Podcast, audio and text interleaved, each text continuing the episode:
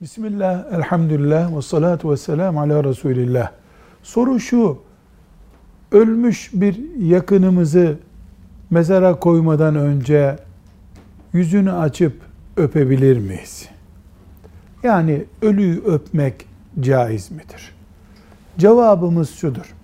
Resulullah sallallahu aleyhi ve sellem Medine'de vefat eden bir sahabinin öldükten sonraki halinde onu öptüğü rivayet edilmiştir.